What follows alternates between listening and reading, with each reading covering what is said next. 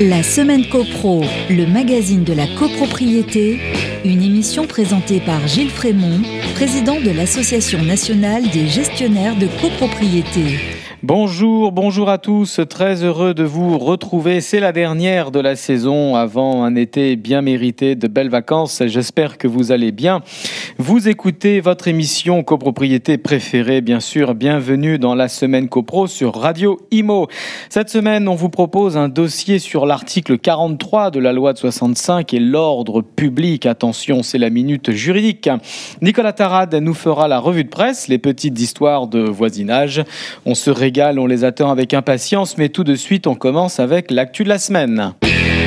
La semaine copro, l'actu de la semaine.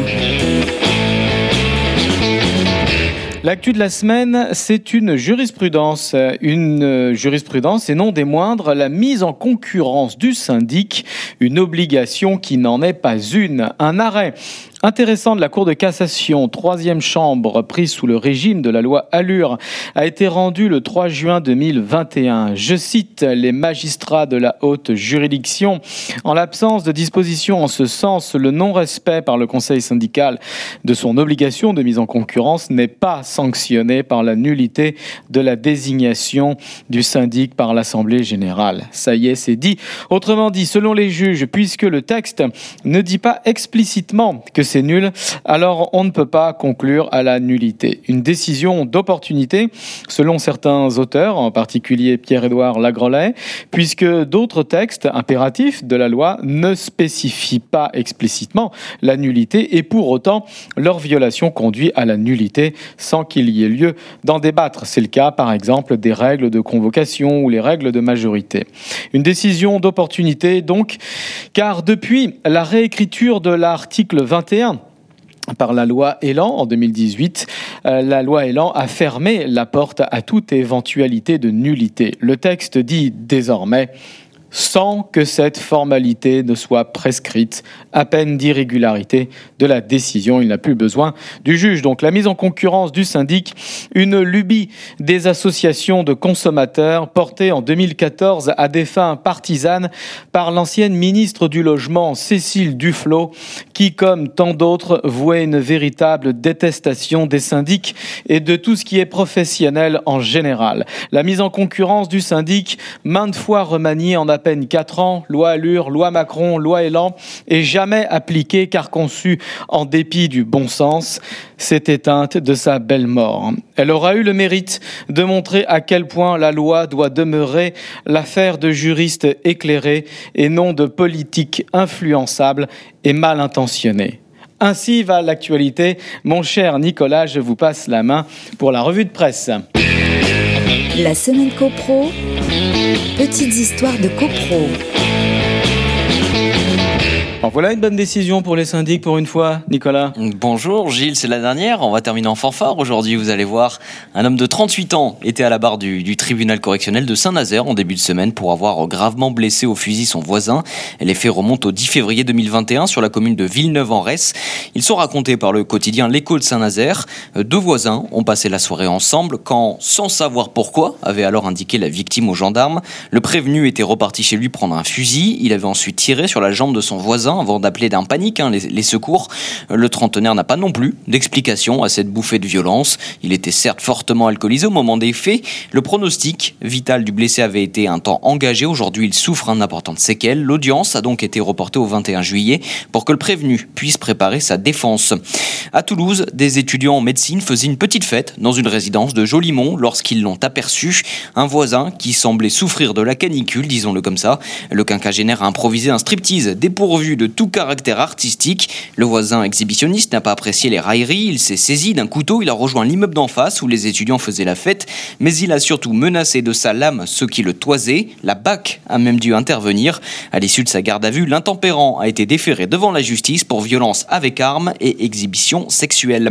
Et puis cette histoire, racontée par le républicain Lorrain, une mamie qui terrorise tout un quartier de Famec. L'affaire ne date pas d'hier, ça a commencé en 2015 par des lettres envoyées sur le lieu de travail travail de ses voisins.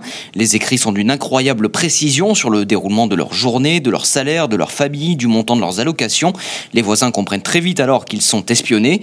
La situation s'envenime rapidement avec du vol de matériel parfois retrouvé éparpillé dans le parc voisin, des dégradations aussi sur les clôtures, des déchets déversés sur la pelouse, des arbustes arrachés. La mamie sans manière est aussi sans limite. Tout le voisinage proche et servi n'en déplaise un aux âmes les plus prudes. Elle se baladerait, selon les dires, complètement nue dans le quartier. Les gamins l'ont même surnommée Madame toute nue, souffle un papa du quartier. Dans ce quotidien devenu un enfer, ces femmes et quoi qui n'osent même plus partir en vacances n'aspirent qu'à un retour au calme. Alcool, exhibition, couteau, vous allez me manquer, Nicolas, cet été. Oui, c'est vrai, mais on reviendra à la rentrée. Bon, je réécouterai les, les, les rediffusions. Allez, merci, on passe à la minute juridique. La semaine copro, la minute juridique. L'article 6 du Code civil dispose que l'on ne peut déroger par des conventions particulières aux lois qui intéressent l'ordre public et les bonnes mœurs. Comment savoir si une règle est ou non d'ordre public? C'est le juge qui tranchera. Mais le législateur s'attache aussi à être explicite. Alors, le texte lui-même le dira. Par exemple, le texte indiquera que les dispositions du présent chapitre ou du présent titre sont d'ordre public. Pour la loi du 10 juillet 1965, celle qui régit les immeubles en copropriété, celle qui nous intéresse, c'est l'article 43 qui le dit. Je cite toute clause contraire aux dispositions des articles 1er 1-1, 4, 6 à 37, 41.1 à 42.1 et 46, et celles du décret prise pour leur application, sont réputées non écrites. Une règle d'ordre public, cela signifie donc qu'on ne peut y déroger par convention, par contrat. Cela signifie donc que le règlement de copropriété ne peut pas y déroger. On le voit, l'article 43 couvre la quasi-totalité des articles de la loi du 10 juillet 1965 et donc la quasi-totalité aussi des articles du décret du 17 mars 1967. À la différence des ASL, associations syndicales libres, où les statuts sont relativement libres, la loi de la copropriété est donc une loi impérative. Elle s'impose à tous. L'ordonnance du 30 octobre 2019, issue de la loi Elan, est venue étendre encore le champ de l'ordre public. Sont donc désormais des règles impératives aussi L'article 1er qui délimite le champ d'application de la loi de 65, l'article 1er-1 qui détermine la date d'entrée en vigueur du statut, l'article 4 concernant la définition de l'objet et du mode d'administration des parties communes, l'article 42-1 ouvrant la possibilité d'effectuer des notifications par voie électronique. Une clause du règlement de copropriété contraire à l'ordre public est une clause illicite. Elle est réputée non écrite, nous dit le texte.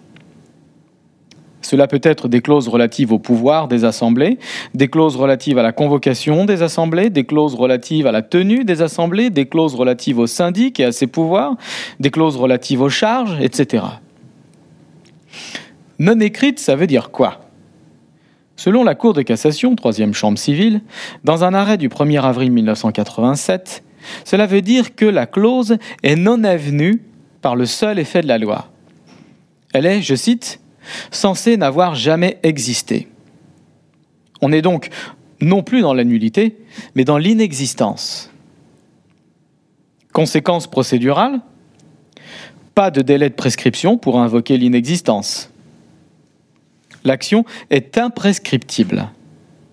La clause n'ayant jamais été et ne pouvant jamais être efficace, l'écoulement du temps ne peut rien y changer. L'article 43, dans sa deuxième partie, traite plus spécifiquement des règles de répartition des charges. Si ces règles sont contraires à l'ordre public, en l'occurrence contraires à l'article 10 de la loi de 65, alors le juge non seulement les déclarera non écrites, mais en plus, il procédera à une nouvelle répartition créée de toutes pièces et conforme à la définition de l'article 10. Le juge, dans ce cas précis, se fait rédacteur du règlement de copropriété. Et l'article 43 de préciser que cette nouvelle répartition judiciaire prendra effet au premier jour de l'exercice comptable, suivant la date à laquelle la décision de justice est devenue définitive. Cette précision, quant à la prise d'effet, est la bienvenue.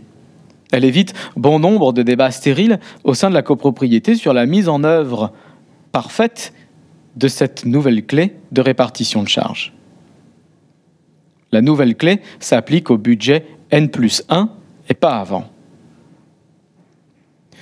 Un problème se pose tout de même pour les gestionnaires de copropriété que nous sommes, les syndics que nous sommes.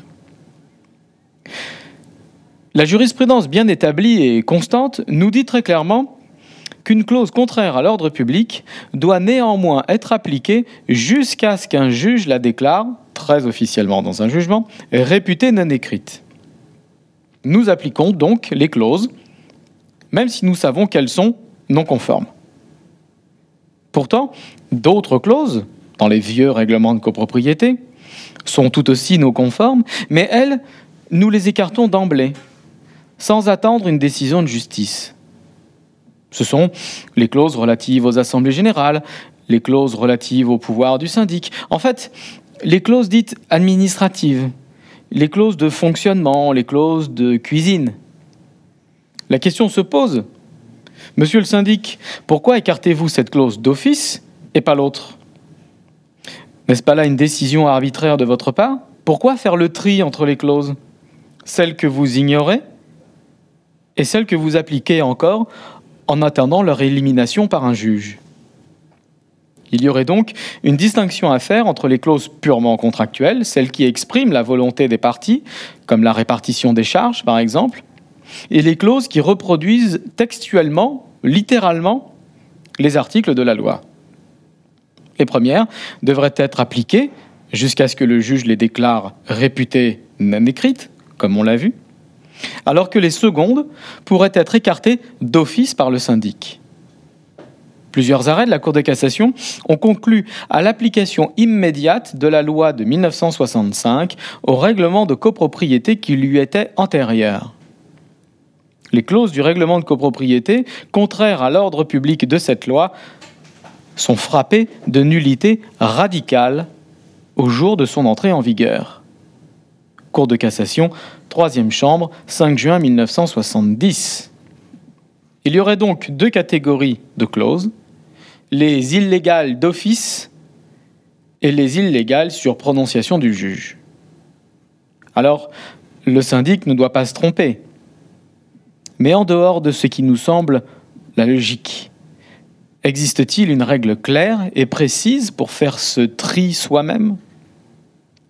À ce propos, et puisqu'on en parle, ne faudrait-il pas imaginer des règlements de copropriété allégés, où seules les clauses exprimant la volonté des parties seraient écrites et tout le reste serait renvoyé à la loi impérative?